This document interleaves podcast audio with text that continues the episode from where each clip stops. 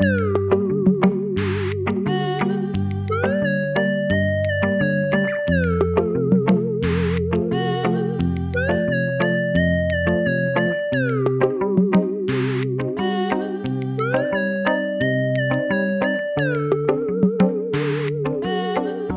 bitte, bitte, bitte keinen Podcast.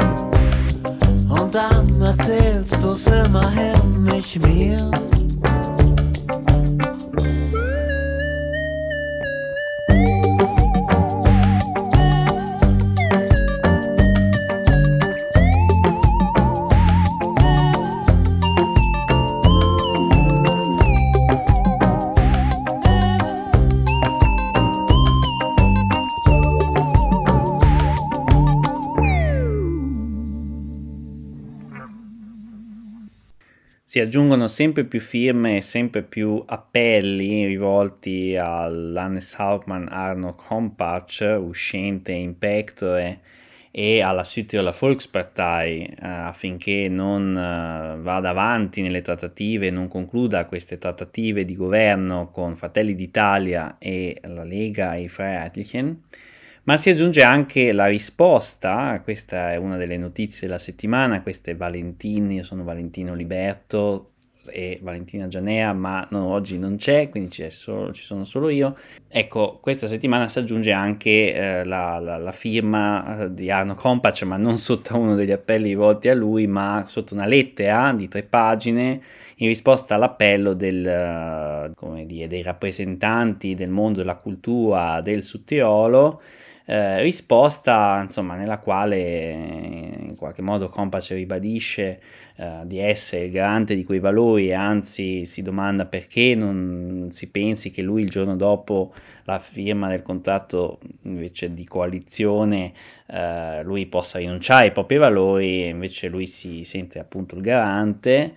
e aggiunge anche una serie un, curiosa di elementi, in particolare uno in cui dice ma poi a chi fa questi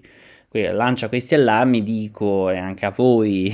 attori e attrici del mondo della cultura ma non fate come se fossimo sull'orlo del fascismo come se il fascismo fosse alle porte Ebbene, oggi c'è stata una nuova manifestazione a Bolzano del movimento No Excuses, circa un migliaio di persone sono scese in piazza dal Museo fino a piazza Magnago, è stata portata anche una bara con la scritta SVP e David Röck, di cui abbiamo già parlato come una delle figure di riferimento di questo nuovo movimento nato improvvisamente,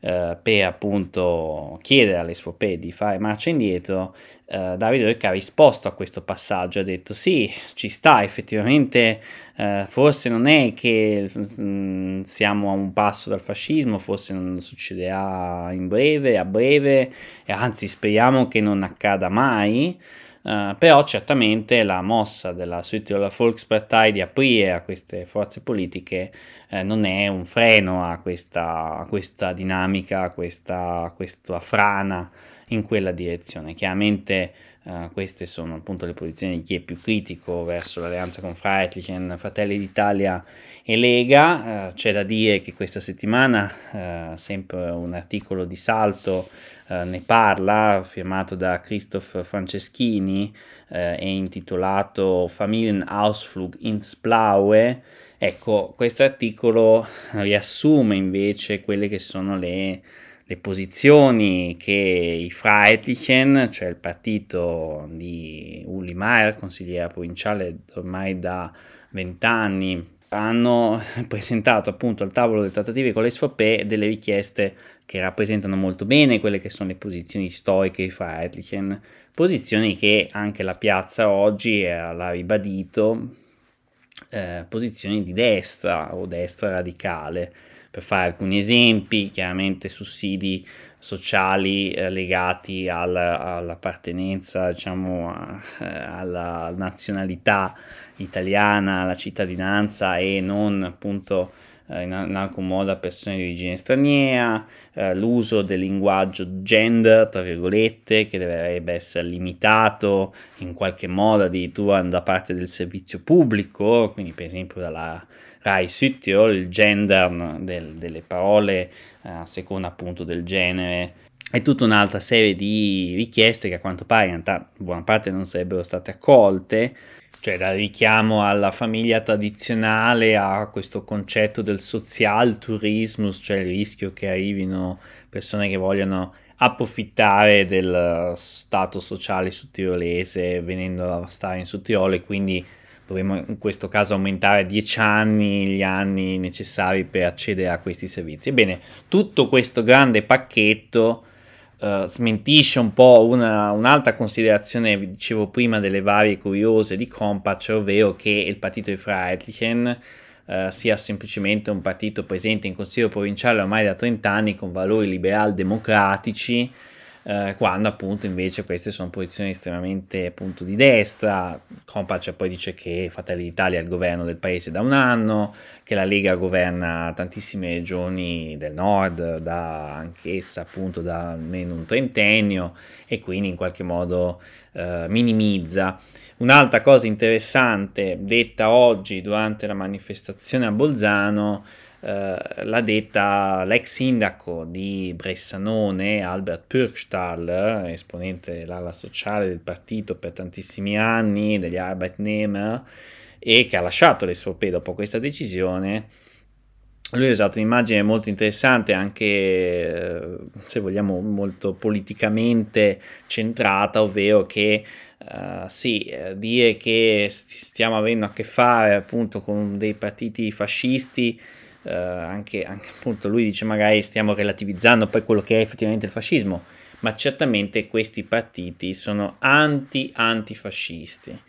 Uh, e ha elencato le numerose volte, nel caso specifico di Fratelli d'Italia, nel quale il partito di Giorgia Meloni non ha in alcun modo fatto i, i conti col proprio passato, col passato soprattutto della Repubblica Italiana o di ciò che c'è stato prima della Repubblica Italiana, il, 20, il rapporto con il 25 aprile eh, e così via. Un intervento molto appassionato, quello di Pürkstall, che ha fatto Uh, riferimento alla storia della Südtiroler Volkspartei, alle radici anti, anti appunto fasciste, anti nazionalsocialiste, uh, che poi sono, hanno proprio fatto sì che, che nascesse il partito della, della Südtiroler Volkspartei. Tra l'altro, ripensando a valori storici della SVP, ovvero a quanto l'SVP storicamente avesse combattuto affinché non fosse solo la bandiera italiana quella a poter sventolare eh, nella nostra terra di confine, ebbene un piccolo episodio forse non così importante ma significativo è, eh, tornando a Uli Mai, una sua interrogazione in Consiglio provinciale proprio nei giorni delle trattative eh, per formare il nuovo governo dell'Alto Adige, interrogazione in cui tra le altre cose, ma potete leggerlo in una, meglio in un articolo su Salto, eh, l'Aquila Nera che non piace a eh, la consigliera provinciale chiede se si possa, se si possa esporre la bandiera albanese, perché di questo si tratta, di una bandiera albanese esposta a un edificio di Merano, eh, se c'è bisogno di avere un'autorizzazione per farlo. Eh, questo tra l'altro probabilmente eh, Ulimar non lo sapeva o non ha ritenuto fosse importante, lei ha presentato l'interrogazione due giorni dopo la festa nazionale albanese, motivo per il quale molto probabilmente la bandiera era esposta su questo edificio di Merano. Ultima notizia legata alla, alle vicende di giunta, arrivate, sono arrivate le dimissioni di Angelo Gennaccaro, dimissioni da assessore comunale a Bolzano, durante la discussione del bilancio di previsione della città di Bolzano. Eh, con l'approvazione del bilancio Gennaccaro ha lasciato il suo incarico come aveva già annunciato sì, lo ha fatto con commozione, eh, sono 13 anni che lui siede nel Consiglio Comunale di Bolzano, più volte si è candidato a sindaco, ha ringraziato il sindaco in carica Renzo Caramaschi con commozione dicendogli ti voglio bene, questa chiusura abbastanza curiosa. E niente, quindi adesso Gennacaro va ufficialmente in provincia, mm, ci si chiede chiaramente se sia questo solo un arrivederci al, al municipio di Bolzano, si dà insomma per probabile una sua candidatura a sindaco forse già nel 2025 forse questo potrebbe essere uno scenario ma chiaramente stiamo nel campo delle ipotesi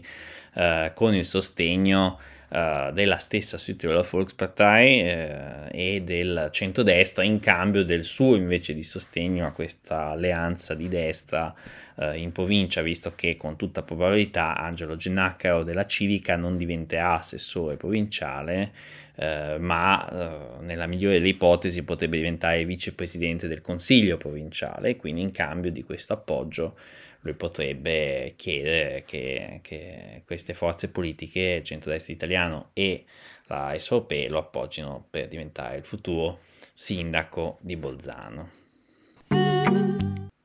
Chiudo questa puntata di Valentin ricordando Werner Menapace che è scomparso questa settimana. Salto Bizzetta gli dedica due ricordi: Etwas Zeit für Werner Menapace e Fly Away Menax in realtà ricordo, entrambi questi articoli ricordano soprattutto l'amico e anche il musicista, io ricordo soprattutto il traduttore,